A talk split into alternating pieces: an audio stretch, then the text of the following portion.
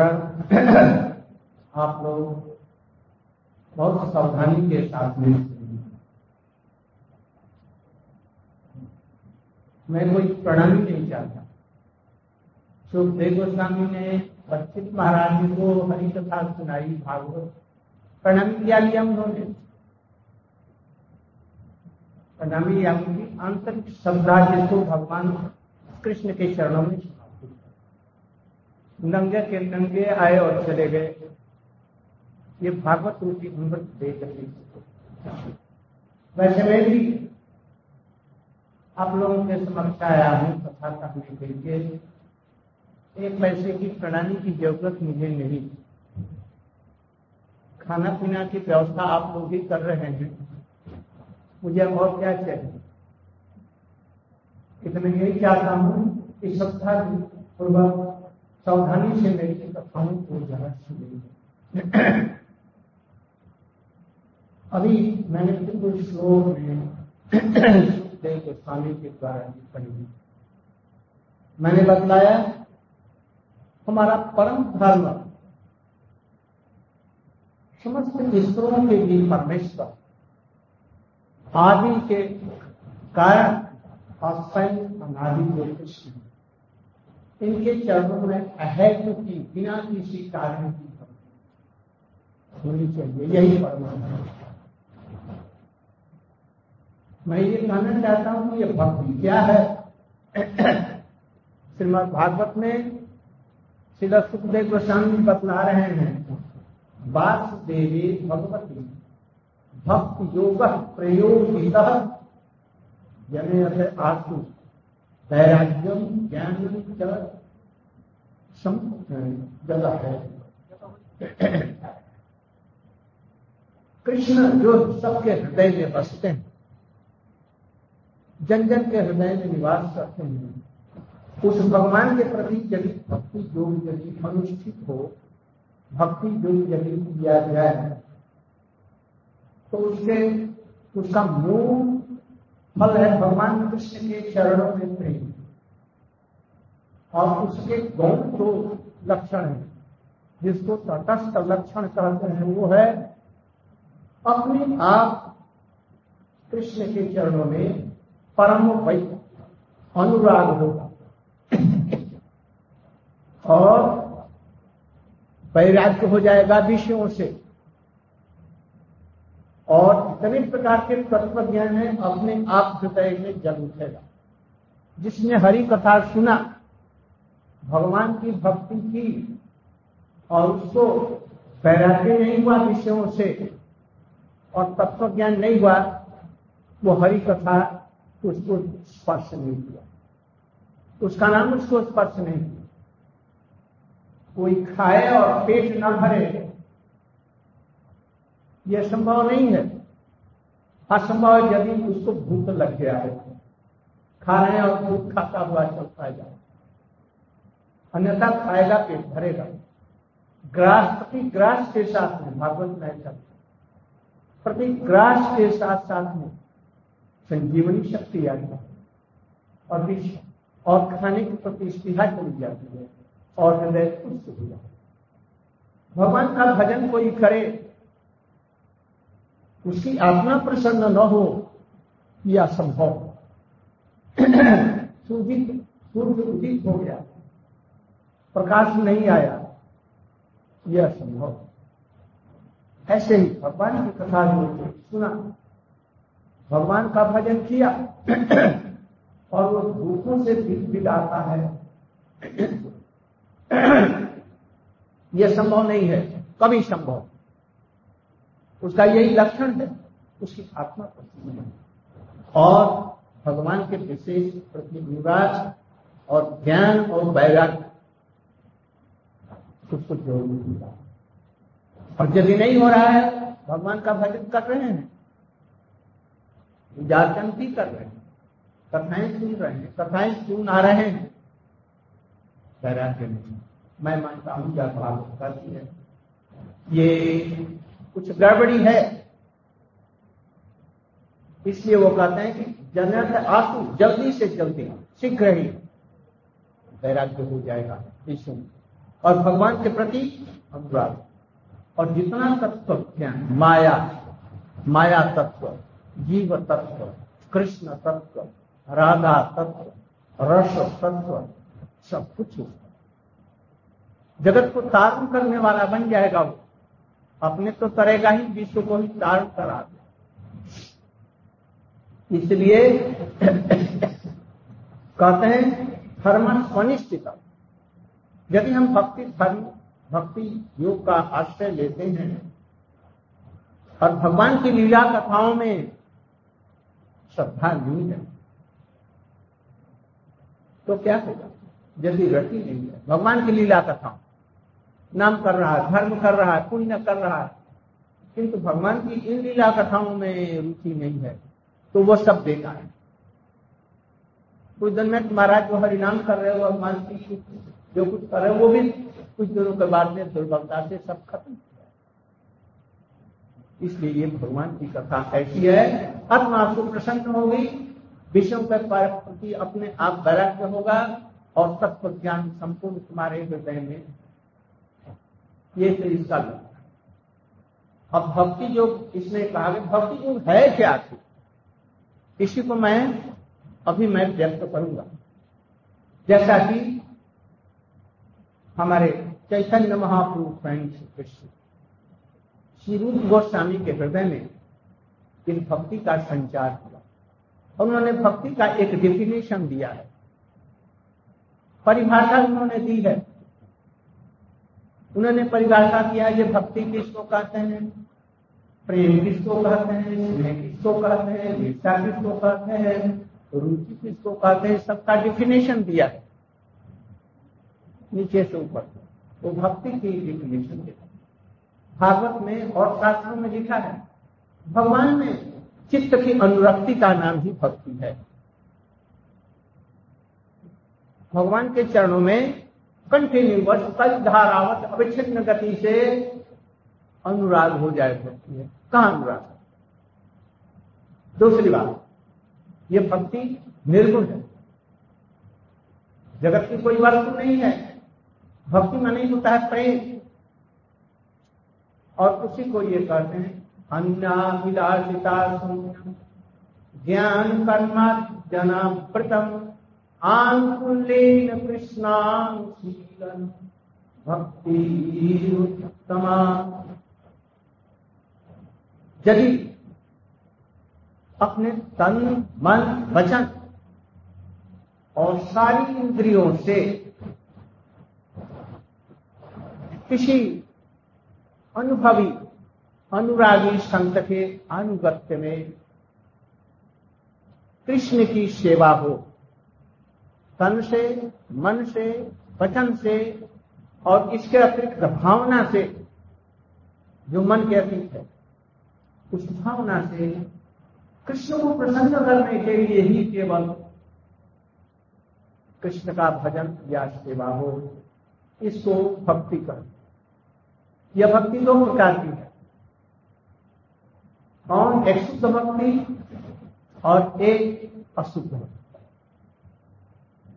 यदि किसी संसारी कामना से भगवान को प्रसन्न करने के लिए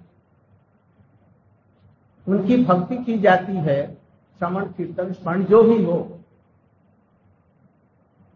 प्रसन्न करके ध्रुव की भांति राज्य के लिए करते हैं तो भक्ति कुछ गड़बड़ी हो वो शुद्ध भक्ति रहेगी फिर से समझ लीजिए। भगवान का भजन करते हैं, नाम करते हैं, गुरु कर्ण भी किया, सब कुछ किया। किंतु भगवान को प्रसन्न करके हम जगत की कोई अभिलाषा को पूर्ण करना चाहते हैं तो वो भक्ति नहीं रही इसको। और दूसरी बात, यदि वह भक्ति, भगवान की भक्ति कर रहे हैं, और वो भक्ति ज्ञान और कर्म से भक्ति ज्ञान, कर्म, योग, तपस्या इत्यादि, यदि थक गई ढकने का तात्पर्य क्या है? कर्म के द्वारा कभी ढक सकती है? ज्ञान के द्वारा। बिना कर्म किए भक्ति नहीं होगा। इससे भक्ति ढकेगी। भक्ति स्वतंत्र है, अवलंबनाना। एक मूर्ख से मूर्ख व्यक्ति। कोई सही व्यक्ति महादुराचार्य जामिन जैसा भी दुराचारी जो जितने भी पाप है न ऐसा भी प्रारंभ से ही भक्ति कर सकता है। कर्म में, सत्कर्म में और ज्ञान में उसका अधिकार नहीं है लेकिन भक्ति में अधिकार है। स्वरूप से ही उसका अधिकार है। इसलिए भक्ति कर्म के या सत्कर्म के के द्वारा होती है, या ज्ञान जब होगा तब भक्ति होगी। ऐसा यदि किसी के मान्यता है तो वो भ्रम है। भक्ति किसी भी अवस्था में, किसी अज्ञानी को दुराचारी को भी भक्ति होगी इसीलिए भक्ति स्वतंत्र कोई भी व्यक्ति, स्त्री, पुरुष हम शूद्र कहते हैं।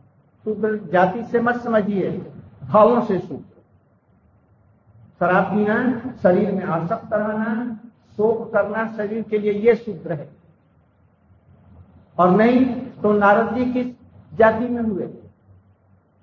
वो भी तो शूद्र में आ जाएँगे। सुखदेव गोस्वामी भी किसमें आएँगे? रावण आया ब्राह्मण कुल में, किंतु उसको कहते हैं राक्षस। इसलिए अपने कर्म को अनुसार ये सब चीज़ निरूपण किए गए हैं। यदि जाति के हो सर्वस्व मान लें तो, तो कृष्ण तो ग्वारा जाति में आए थे और राम सक्रिय तो उनको भूख लगाते हैं जूठा करते हैं उनका पूजा करते हैं। किस लिए करते हो?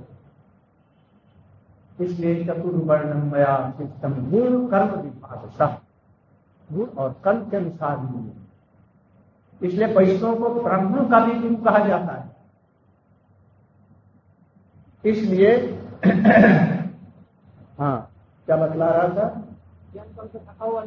हाँ। होगी और इसको उदाहरण देकर के समझाते ध्रुव की भक्ति सकाम थी कर्म से थकी भगवान को प्रसन्न किया, किंतु उसने उसके लिए भगवान से मांग लिया वरदान राजा होने, पृथ्वी का राजा बने। और भगवान उनको प्रकट होकर के दर्शन दिया और दर्शन देकर छत्तीस हज़ार वर्ष तक निर्विघ्न ही भगवान का राज्य निष्कंठ राज्य और भक्ति गई लोग हृदय भक्ति नहीं हुई, सदा भक्ति हुई। इसलिए ये भक्ति और भक्ति का हम दूसरा उदाहरण देते हैं। भगवान को सुख मिले। हमारे आराध्य जो कृष्ण हैं गौवा चराते हैं, घर घर में मक्खन चुराते हैं, बंसी बजाते हैं ग्वालिया का काम करते हैं। किंतु है कौन? है कौन? अपने विश्व ब्रह्मांडों के रचयिता का भी वो रचयिता।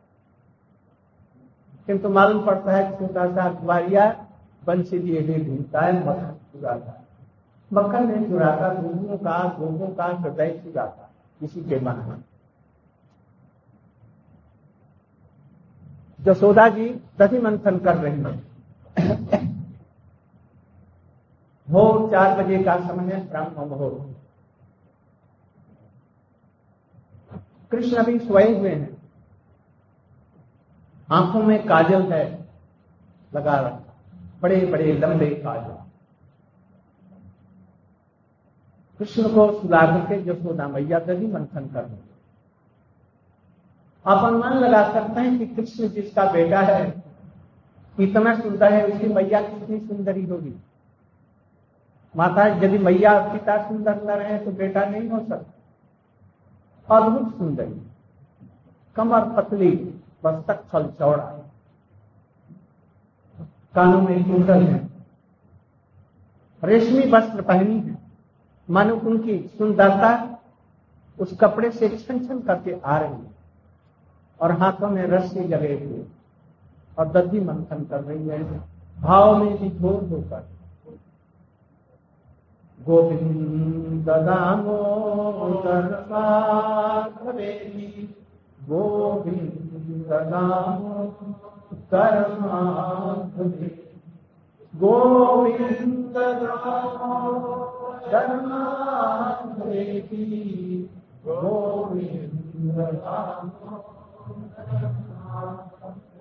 इस प्रकार से आँखें बंद कर, कृष्ण की लीलाओं का स्मरण कर दधि मंथन कर रहे अपने आप बरस बरबस कृष्ण की बाल्य लीलाएँ उनके हृदय में आ रही हैं और आँखों से आँसू बह रहे तन्मय हो गई है।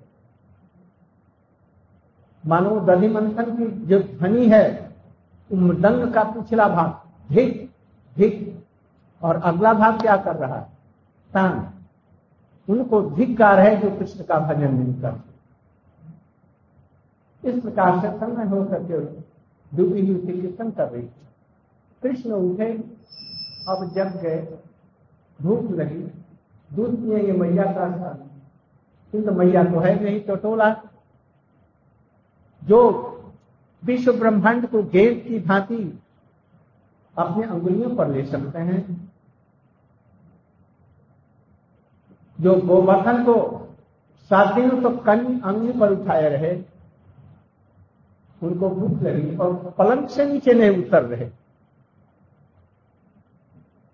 इतने अभी अबोध हैं, दुर्बल हैं। किसी तरह से पेट के बल से बड़ी मुश्किल से उतरे। और जसोदा मैया के तरफ़ में देख करके रोने लगे जो से, मैया आए, दूध पिलाए। किंतु वो तो कीर्तन कर रही हैं और कृष्ण रहते कहाँ हैं? भक्तों के हृदय में नहीं, योगियों के हृदय में नहीं। जत्र भगवान के भक्त लोग जहाँ संकीर्तन करते हैं, बस भगवान वहीं पर पहुँच जाते हैं। यशोदा जी कीर्तन कर रही हैं, भाव अब वो जाने के लिए छटपट कर रहे जब वहाँ पर पहुँचे, दधि मंथन एक हाथ से पकड़ लिया। और दूसरे हाथ से उनका अंचल पकड़ लिया। तो स्वयं ओम देखा तो नंगा धड़ंगा उनका लाला। स्नेह से आँसू आने लगे और गोदी में बैठा लिया। और दूध पिलाने लगे। जो माँ के घर में एक नादू के कोटि कोटि क्षीर समुद्र भी भर जाए और कृष्ण की भूख कितनी? कृष्ण के पेट में सारा विश्व ब्रह्मांड भी एक लोम कूट में अनंत कोटि विश्व ब्रह्मांड।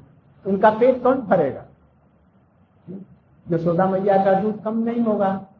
और कृष्ण का की भूख भी दूर नहीं होगी। इसलिए एक भक्त जो दूध के रूप में है, पास ही चूल्हे के ऊपर में रखा गया। वो उबल करके गिरने लगा आग में। मुझको तो मौका नहीं मिलेगा जो कृष्ण की सेवा कर सकूँगा। ये तो मैया का इतना दूध और कृष्ण की भूख इतनी बताए कैसे आदमी जल मर नहीं है। भक्त ये सोचता है, कृष्ण की सेवा नहीं कर सका तो इस जीवन की कोई आवश्यकता प्रेम, धन, बिना व्यर्थ ज़रिए जीवन। यदि प्रेम नहीं कृष्ण का तो ये जीवन में रहने का हमें कोई नहीं। लालसा नहीं है, मर जाना नहीं तो ये दूध महापुर बन रहा है। जो सोदा मैया ने, कृष्ण देखा जो दूध बन रहा है। कृष्ण को एक हाथ से पकड़ा, कहा कि बैठो। जो पर ब्रह्म पूरी शक्ति लगा करके जसोदा मैया का संग नहीं छोड़ रहा, और उसको एक हाथ से बिना परिश्रम ही लेकर के बैठा दिया। जो पूतना को साठ हज़ार हाथियों के बल वाली पूतना को वो चाहती थी जब छोड़ दे, छुड़ा नहीं सकी। आज ये गोपी जसोदा मैया क्या कर उनको बैठ यहाँ और किसी को बैठा दिया। कृष्ण रोने लग गए। अजी, ये भक्ति है। अभी पहले श्लोक में, भक्ति की परिभाषा के श्लोक में हमने कहा, तन से मन से वचन से, भावनाओं से नयन भगवान को प्रसन्न करना, उनकी सेवा करना ही पड़ती है। तो तो ये डिफिनेशन गड़बड़ हो जाएगा तब तक यशोदा जी की भक्ति करा जैसे कृष्ण को मारने के लिए लठिया उठाती है, उनको बाँध देती है वो खल में, वो रोकते हैं। ये भक्ति कैसे हुई? दूसरी तरफ़ कंस ने अक्रूर को ब्रज में भेजा। हमने कृष्ण को मारने के लिए, उस नन्हे से बच्चे को मारने के लिए पूतना भेजी। किंतु खबर लेकर के कोई आई नहीं। अगासुर बकासुर पीड़ावर्ती इत्यादि को भेजा। वो भी संवाद लेकर के नहीं आए। धेनुकाशी मैंने गधे को भेजा। वो भी जो गया ब्रज से लौटा नहीं। इसलिए अच्छा है उन दोनों को छल से बल से कौशल से मथुरा के किले के बीच लाया जाए और हम सभी लोग मिल करके उसको मारे। आकाशवाणी हुई थी सातवा गर्भ तुम्हें मारेगा। क्या आठवा आठवां गर्भ तुम्हें मारेगा कंस के दैववाणी को सच मान कर माना, किंतु फिर मिथ्या करना चाह कैसे?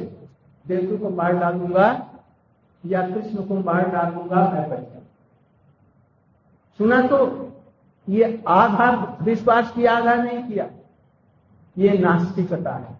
इसी को नास्तिकता तो जसोदा मैया उनको बांधती है और रोते हैं, और चारों मुश्तिक फिर गया कंस को दिखलाने के लिए। अभी आप चिंता ना कीजिए, आज वो बच करके नहीं जाएगा। वो दक्षिण प्रदेश के, दक्षिण देश के, भारत के, मल्ल थे मद्रास साइड के बड़े भारी मल्ल थे। और कृष्ण और बलदेव अभी दूध मुख थे। दूध का दांत भी अभी नहीं टूटा। अभी तो दस वर्ष से पार किया है, ग्यारहवें वर्ष। और उनको पकड़ लिया और कहने, अरे तुम बच्चे थोड़े हो। जो पुतना को मार सकता है घासुर को मार सकता है। और गोवर्धन को उठा सकता है, वो छोटा बच्चा है। आ जाओ आ जाओ बस भिड़ गए कृष्ण जी। और वो मारने की चेष्टा में लगे मुस्टिका प्रहार करने लगे। आज कृष्ण को बड़ा आनंद हो रहा है। आज बहुत दोनों के बाद में फिर रसास्वादन करने लगे वो मारते हैं तो उनको फूल जैसा लगता है। ये प्रसन्न होना, जो प्रसन्न किया, ये तो भगवत भक्ति होनी चाहिए। इसमें तो कृष्ण को सुख हो रहा है। पहले नहीं। यही तो समझना है। ये भक्ति नहीं है। ये कौन सा है? अनुकूल में अनुकूल कृष्णानुशीलनम कृष्ण के सुख के लिए हो, कृष्ण के भला के लिए हो। जसोदा मैया कृष्ण को तारण भक्षण कर रही है डरा धमका रही है, इसलिए कहीं बिगड़ न जाए चंचल बाबा। इसलिए और वो कृष्ण को मारने के लिए। इसलिए ऐसी चेष्टा जिसमें कृष्ण को सुखी कर सके, ये भक्ति नहीं है। सुखी करना ही नहीं। आंतरिक उद्देश्य देखना चाहिए, ये अंतर का उद्देश्य क्या? भक्ति, हृदय की भावना। है इसलिए यशोदा जी उनको बाँध देती हैं, कृष्ण रोते भी हैं, यही भक्ति का चरम लक्ष्य है। और चारुण मुस्तिक जैसे ये भक्ति नहीं है अब इसको और भी स्पष्ट करने के लिए एक और उदाहरण दे रहा खूब ध्यान से सुनेंगे। कैकई ने दो बार मांगा। महाराज दशरथ राम का भरती का राज्याभिषेक, भरत के लिए, राम के लिए चौदह वर्ष बनवा। महाराज दशरथ आदेश नहीं देने पर भी, इच्छा नहीं रहने पर भी चुप मौन रहे। कई कई ने कहा कि हमने दो बार मांगा, इसके लिए ये बिलबला करके रो रहे हैं। तुम इनका सत्य पुत्र हो। तुम्हें इनका आदेश पालन करना चाहिए। राम उसी समय में, राज्याभिषेक जिस समय होने को था, भैया लक्ष्मण और पत्नी सीता जी के साथ में वन चले। दशरथ हा राम हा राम और हा राम कह करके तीसरी बार नहीं बोल सकते। अपने धाम में सिधार गए भरत और सब तो नव नैनीताल में थे। महाराज वशिष्ठ जी ने कौशल करके अपने दूत के द्वारा उनको बुलाया। अशुभ चारों तरफ़ में हो रहे थे। बिजली गरज रही, बिजली चमक रही थी आकाश मानो रक्त की धारा हो रही है, गधे और ये कुत्ते सब रो रहे थे अयोध्या में जब आए अगवानी के लिए आज कोई नहीं आया। अयोध्या मालूम होती आज विधवा नगरी बन गई। उस समय में लिखा, आज मेरी अगवानी के लिए कोई नहीं आया। भैया राम तो आ जाते, भैया कहा महाराज दशरथ तो मुझे लाड प्यार करते तो वो क्यों नहीं आए? इतने में शाम ने देखा कि लोग सब हैं और उनके तरफ़ में अपेक्षा कर, उनकी उपेक्षा करके देख। आते हुए भी उसकी तरफ़, घर की तरफ़ में कोई नहीं देखा ऐसा क्यों हो गया? थोड़ी देर बाद मैया आई मंथरा के साथ में। बोली जे बेटे, तुम्हारी जय हो। तुम ही यहाँ से अब राजा हो। ये क्या? पिताजी कहाँ गए? वो लोग सिधार गए। भैया राम पत्नी और लक्ष्मण के साथ में बन चले गए। क्यों? मैंने सब तुम्हारे लिए, राज्य के लिए मैंने किया था। आज तुम्हारा राज्याभिषेक तुमने मांगा ऐसा वर आज से तुम्हारा, हमारा मैया और बेटे का संबंध सदा के लिए छूट गया। अब तुम मेरी मैया नहीं मैं तुम्हारा पुत्र नहीं, जीवन भर के लिए। और फिर कौशल्या के चरण में जाकर के बच्चे जैसे रोने लगे। और फिर उनको सांत्वना दे करके अयोध्यापुर वासियों को, वशिष्ठ को, माताओं को सब लेकर के चित्रकूट पहुँचे। कि उस समय रामचंद्र जी लक्ष्मण और सीता के साथ में चित्रकूट। महाराज जनक को भी एक खबर लगी। महाराज जनक भी सुनैना इत्यादि के साथ, वो भी चित्रकूट में। लक्ष्मण जी ने सुना कि चतरंगनी सेना के साथ में भरत आ रहा है। तो धनुष बाण लेकर के तैयार, आज भरत को मारूँगा। चतुरंगनी सेना का विनाश कर दूँगा। राम ने कहा, जब धैर्य से काम लो कहीं पीछे पछताना ना पड़े। और इसके बाद में भरत जी वहाँ पर पहुँचे। उनके चरणों में गिर करके रोने लगे। तब लक्ष्मण जी को पता लगा कि नहीं रामचंद्र ने बतलाया कि भरत में, भरत इतनी भक्तिमान है हमारा इतना मुझे प्यार करता है कि संसार में वो दूसरा कोई नहीं है। वो भक्ति का एक धूरी है, उदाहरण है। आज नहीं समझ रहे हो, कल समझ अब उनका भाव देख करके वो भी द्रवित हो गए और भरत जी से भी क्षमा मांगने लगे। रात में वहीं आए, माताएँ ठहरी नीचे और चतरंगुनी सेना भी नीचे ठहरी। रात का समय हुआ। भरत जी सबसे पहले कौशल्या मैया के पास गए। कल हम लोगों की सभा होगी। और मैं जानता हूँ कि राम तुम्हारे आदेश के आपकी आज्ञा का ज़रूर पालन करेगा। कभी भी उल्लंघन नहीं कर सकते। इसलिए आप आराम से मेरा निवेदन कर दीजिए कि वो लौट जाए। और राज्य उसी का है, बड़ा भाई राजा होता है, वो ग्रहण करे। इसी में सभी लोग थे। और सिंधिया जी बोली, बेटा, मैं कैसे कर सकता मैं तो ऐसा नहीं कर सकता। तो क्या मैं धर्मदिल तो कह रहा हूँ? नहीं, तुम ठीक कर हो अपनी तरफ़। किंतु उसको भी मैं क्यों कहूँ? कैसे कहूँ जब तुम अपना धर्म छोड़ दो? पिता का आदेश मान करके तो जा रहा है। मैं नहीं करता तो फिर तुम क्या चाहते हो कि मैं मर जाऊँ? नहीं, मरना नहीं है। किंतु राम भी तो अपने सप्तपथ पर डिगा हुआ है। उसको कैसे मैं कर सकती हूँ बेटे? अंत में गुरु वशिष्ठ के यहाँ गए। गुरु जी, आप हमारे पिताजी हैं, गुरु जी। पिताजी तो रहे नहीं। इसलिए आप एक बात कीजिए। आप राम से कह दीजिए, अयोध्या में लौट जाए। उनका राज्याभिषेक के लिए हम लोग जितनी चीज़ें होती हैं लाए हैं, उनका राज्याभिषेक करके लौट आए। अच्छा बेटा, ये मैं कैसे कहूँ? उन्होंने भी यही कहा तुम प्रेम की प्रतीक हो। बात ठीक है। किंतु राम भी तो ऐसा है, धर्म पथ पर है, सत्यवादी है। पता उसे कैसे कह दू? हाँ एक बात है। यदि तुम उसके बदले में बन जाओ तो उसे मैं कह सकता हूँ अजय तुम लौट भरत जी आनंद से उछल पड़े, बोले अच्छा तो ठीक है, मैं उनके बदले में बन जाऊँगा। हम और शत्रुघ्न दोनों भाई चले जाएँगे, वो दोनों भाई सीता जी के साथ में लौट फिर जी ने कहा, बात तो ठीक कहते हो, हमने कहा, किंतु ये भी मानेगा नहीं, वो अपने धर्म का पक्का है और मैं कह नहीं सकता। फिर सुनैना जी के पास में गए। कल सभा होगी। हमारे पिता रह गए हैं, जनक जी और गुरु जी हैं, पथ प्रदर्शक हैं और ब्रह्म ज्ञानी हैं। आप उनसे कह दीजिए, आपकी सीता राज मालूम में रहने वाली हो वन जंगल में डोलेगी आप उनसे समझा दीजिए, यदि अपनी बेटी का कल्याण चाहते हैं तो राम को लौटा देने के लिए कहिए। अच्छा मैं अपने पति से निवेदन करूँगी।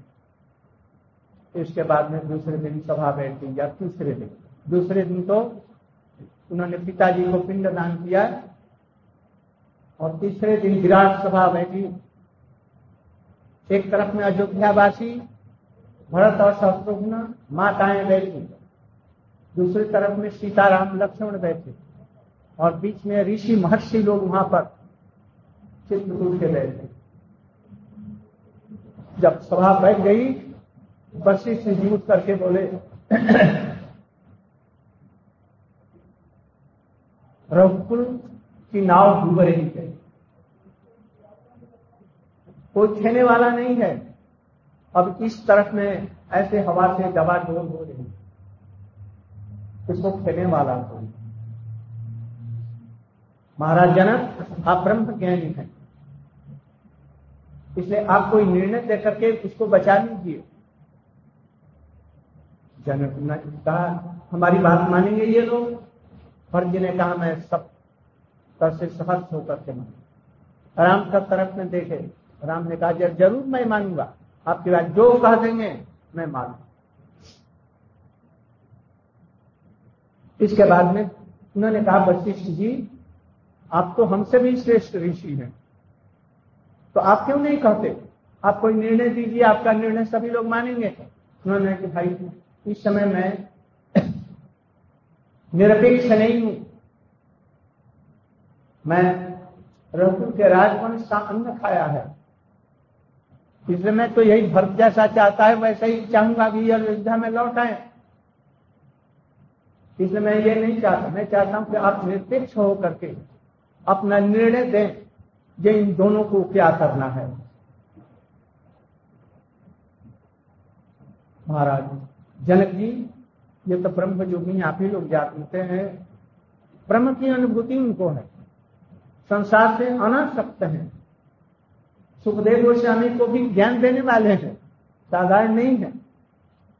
ऐसे योगी ब्रह्म योगी उन्होंने अपने इष्ट देव को, शंकर जी को प्रणाम किया। और प्रणाम करके उनसे आदेश मांगा, प्रेरणा मांगा और फिर बोलने लगे। बोले कि मेरा निर्णय ये है, भरत की जीत है। सुनते ही भरत और जितनी अयोध्यावासी थे, माताएँ सब उल्लसित हो गए। जनक जी ने कहा, भरत की जीत हुई? प्रेम रीति नीति नहीं जानता। धर्म धर्म नहीं जानता। प्रेम नदिया की बह, उल्टी धार उसमें रीति नीति ये सब बह जाता है। तो प्रेम का, कृष्ण, भरत का प्रेम राम के ऊपर में इतना अगाध है वो रीति नहीं रीति नहीं, सबको अपने बीच में डुबा देता है। वो अथाह समुद्र है। किंतु एक बात और है, राम धर्म की है राम धर्म की मूल है। चाहे वो डूब जाए, प्रशांत महासागर में एवरेस्ट डूब जाएगा, सात मील का। किंतु इधर उधर नहीं होगा। ऐसे भरत का प्रेम अथाह अनंत है। किंतु राम उसमें डूब जाएँगे, प्रेम में डूब तो जाएँगे। किंतु अपने धर्म से एक दिन भी इधर उधर विच्युत नहीं हो सकता। संभव नहीं है। किंतु फिर भी एक बात समझो, प्रेम की भी एक रीति है। वो रीति क्या है? सबको डुबा देती है, ठीक है। लेकिन जो प्रेमी व्यक्ति होता है, उसके अपने इष्ट देव के प्रति कुछ भावना होती है। अपनी भावना में बहना ये साधकों का कर्तव्य नहीं है, तुम जैसे भक्त लोग। तुम देखो, तुम्हारा इष्ट देव क्या चाहता है। समझिए इस विषय को। गुरु क्या चाहता है? शिष्य से। सदगुरु।